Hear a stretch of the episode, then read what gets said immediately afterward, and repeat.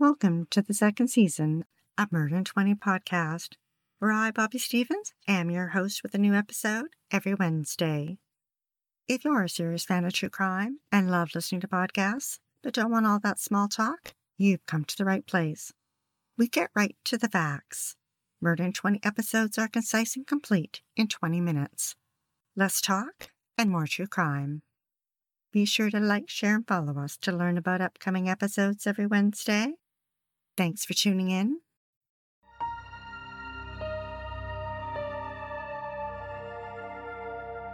Christian, Martin, and Stacy were together for 30 years and had three sons. Kit, the nickname he used, was an Apache helicopter pilot and had risen to the rank of major in the military and served overseas. His wife described him to Fox 17 News as always black and white. There was no gray area with him. It was either right or it was wrong. He was dedicated, loyal, faithful. He cared about his country and his family, and those were the top things in his life. After their divorce, he met Joan Harmon. She told him she was a widow. Her husband had been killed in a logging accident. The couple married in 2004 and her young children moved in with Kit. In 2008, his career took them to Germany, then to Rhode Island, and in 2011 they moved to Pembroke, Kentucky, where he was stationed at the Fort Campbell Army Base. Pembroke was a small town with less than a thousand residents. The family settled into a house on South Main Street. It was close to town, yet had a rural feel to it. Large leafy trees lined the street, with houses on large lots, some rather stately, with southern front porches, others small and quaint. Kit and Joan lived across from Calvin and Pamela Phillips, a couple married over 30 years. Their only child was now an adult.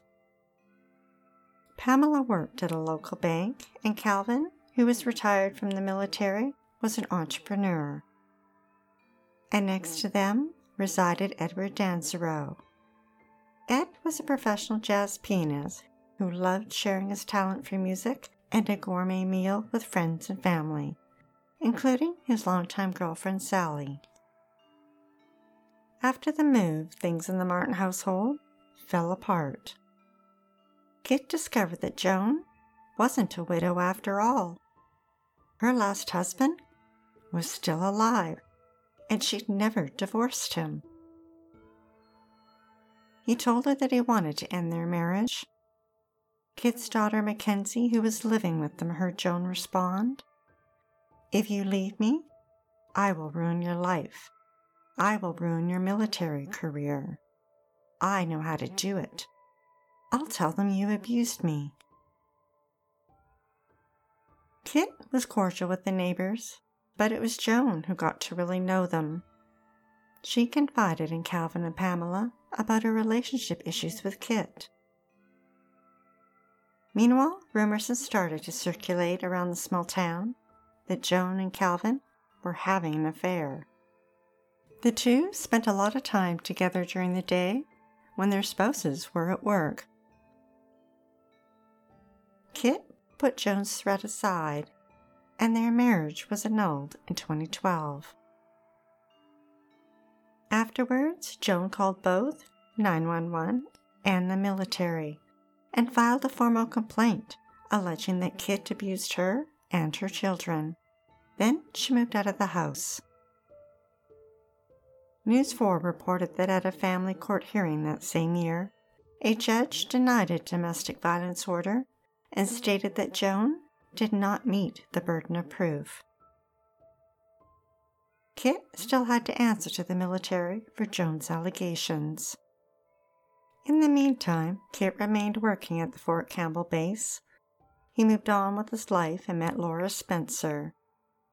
She was not only a nurse, but a professor at the Austin Peay State University.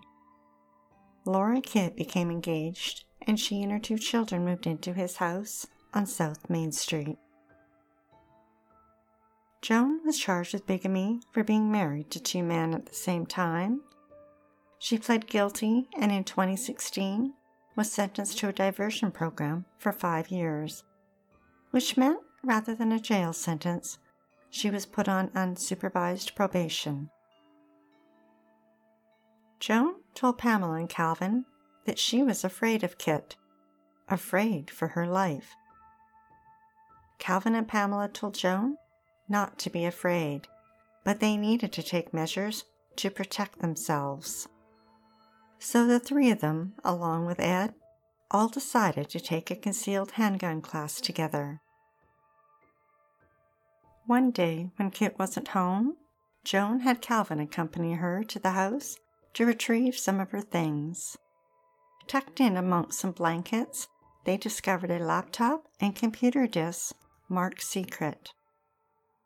Calvin recognized them as belonging to the military and that they were classified material and that Kit should not have them. Rather than phone the police or military, Calvin took them. It's not apparent exactly when, but at some point, Calvin and Joan took them to the FBI. Kit soon found out that he would have to attend a military court martial, not only for alleged sexual and physical abuse of Joan and her children, but now they added a charge of mishandling classified materials. Kit felt Joan was making good on her threat to destroy his military career. He could be facing 10 years in military prison. And Joan? Well, if he was found guilty, she would receive over $100,000 from the military in compensation. Kit knew he had to fight back to clear his name and save his career. He hired a private investigator, Michael Gonzacci, a retired homicide detective. Michael interviewed Calvin in July 2015 and again in early November. The interviews were recorded. Calvin denied knowing anything about the abuse allegations, and in a twist, advised the investigator that he would be testifying against Joan at Kit's court martial.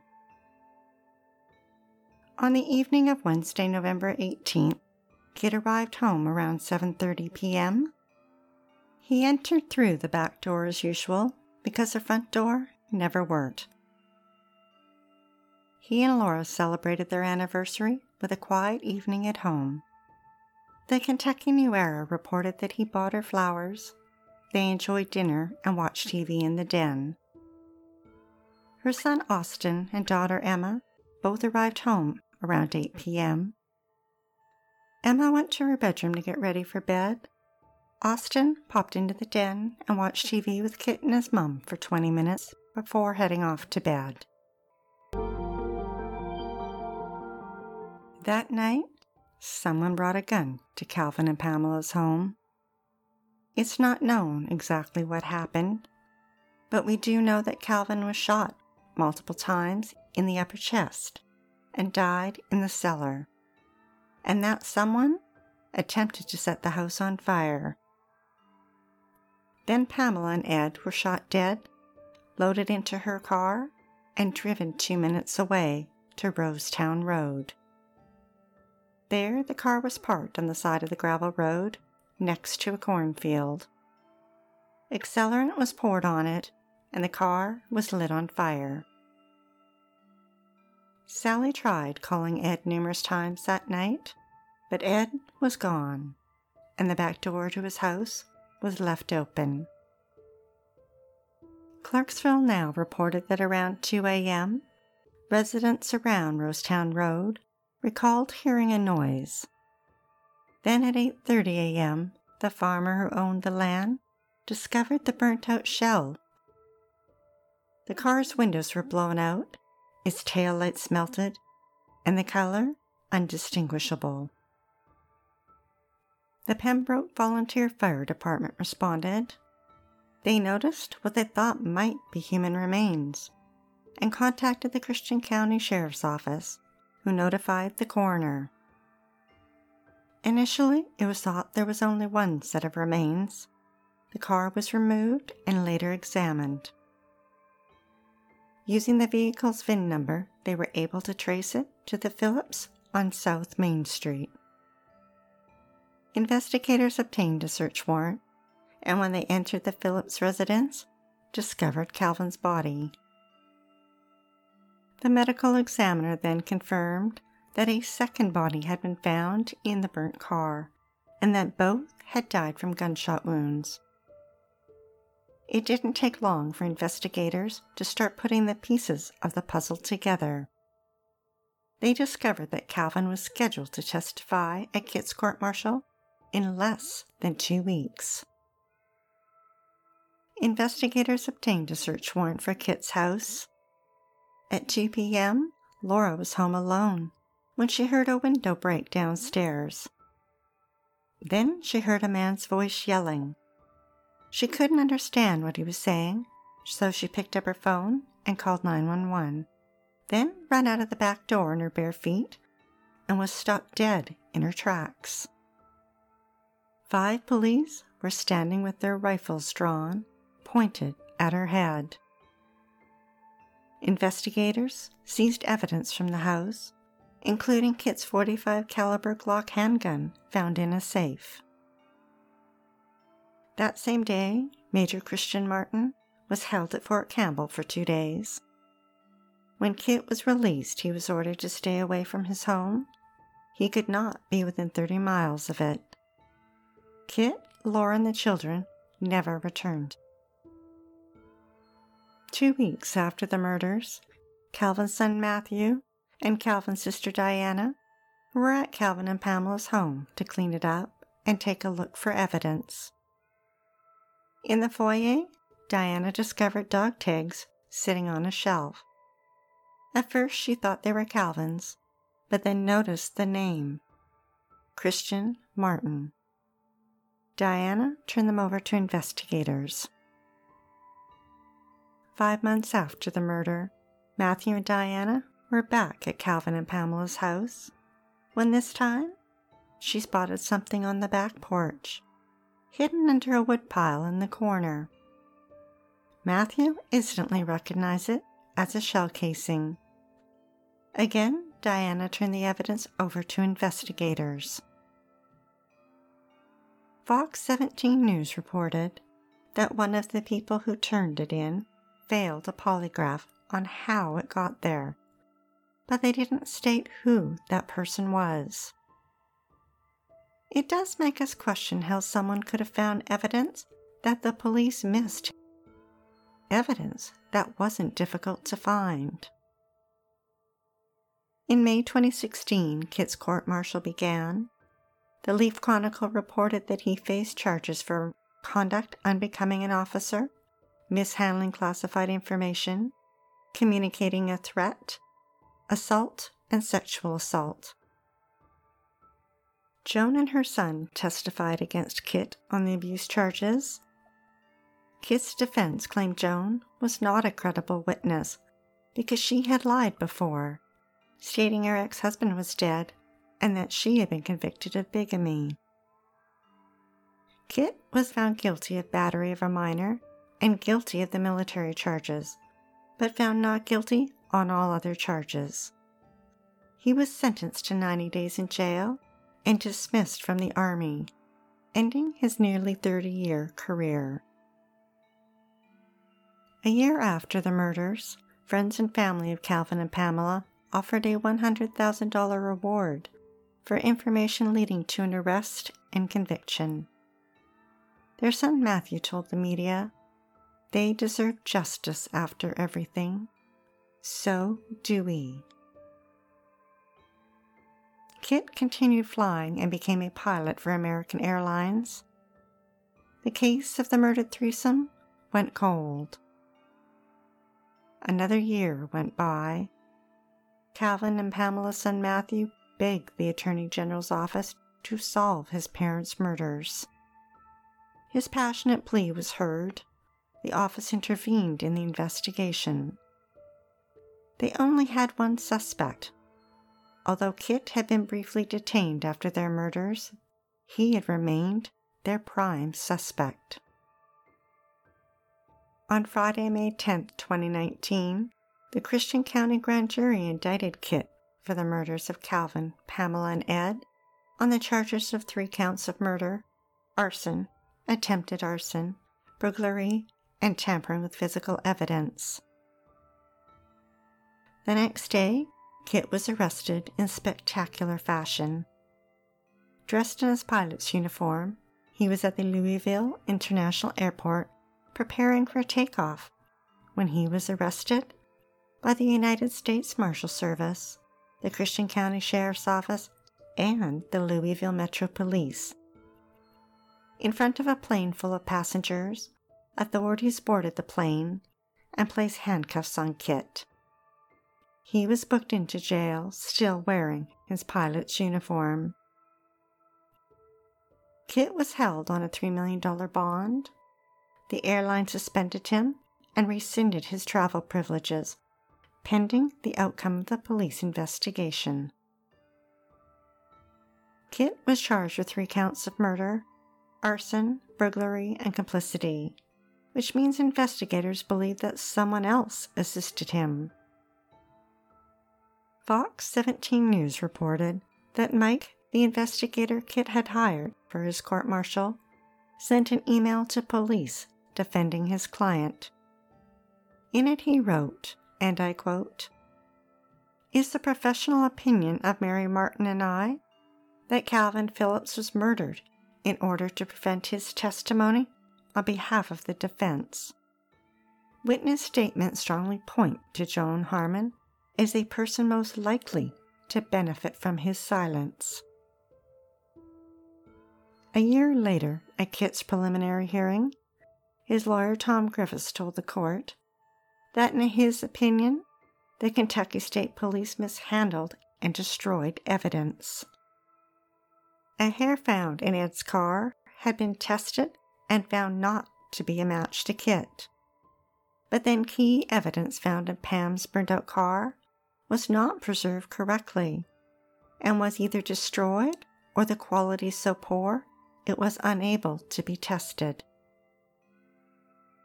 A firearm expert determined that the shell Diana had found on Calvin and Pamela's back porch did indeed match Kit's Glock gun found in his safe.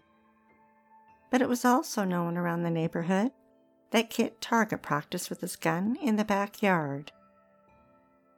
His lawyer Tom told the court that according to the Kentucky State Police, the bullets that killed all three did not match Kit's gun. The defense took those bullets and submitted them to an independent expert who also testified that it was unlikely the bullets came from Kit's gun.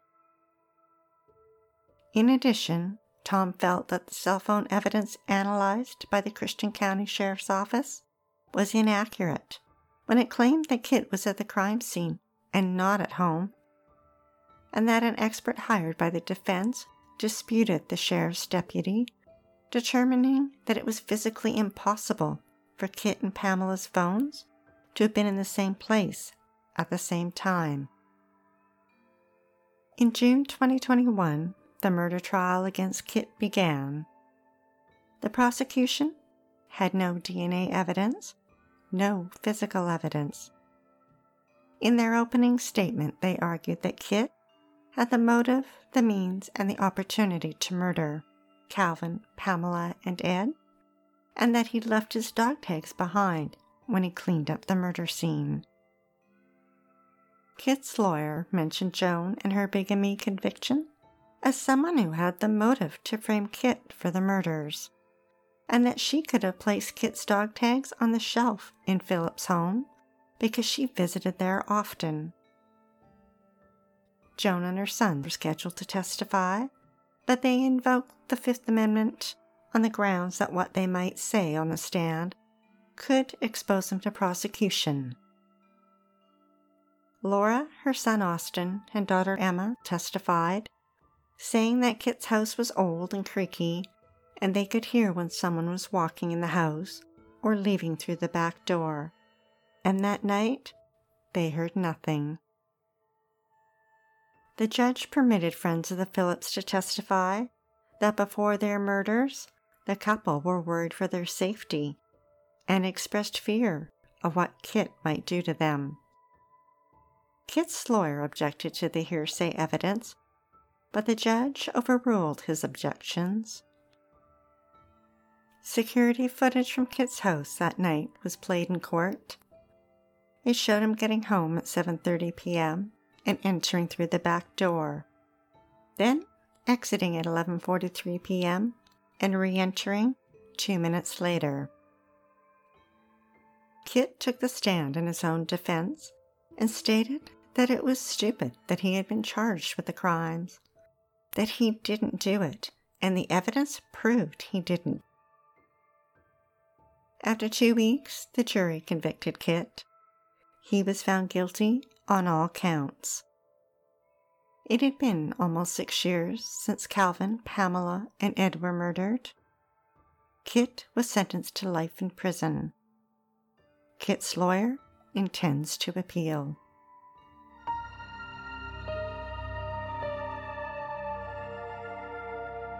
Be sure to tune in next Wednesday for the episode of Irene Garza. She was crowned Miss South Texas in 1958 and was the first in her family to go to college. On Easter weekend, she went to confession and met Father Feit, a priest with a slim build, dark hair, glasses, and a sinister side. If you're dying to hear more, past episodes of Murder in 20 are available for free at murderin20.com and on all major podcast platforms. We love what we do and are dying to continue. If you enjoy listening to Murder in 20 every week, we'd be eternally grateful for your support by visiting Murder in 20 at Patreon, PayPal, or murderin20.com. We'd like to acknowledge Purple Planet for use of their music, sound effects from Vaseline Studios and Quick Sounds, and our many editorial sources who are listed on our website. Be sure to like, share, and follow us to learn about upcoming episodes every Wednesday.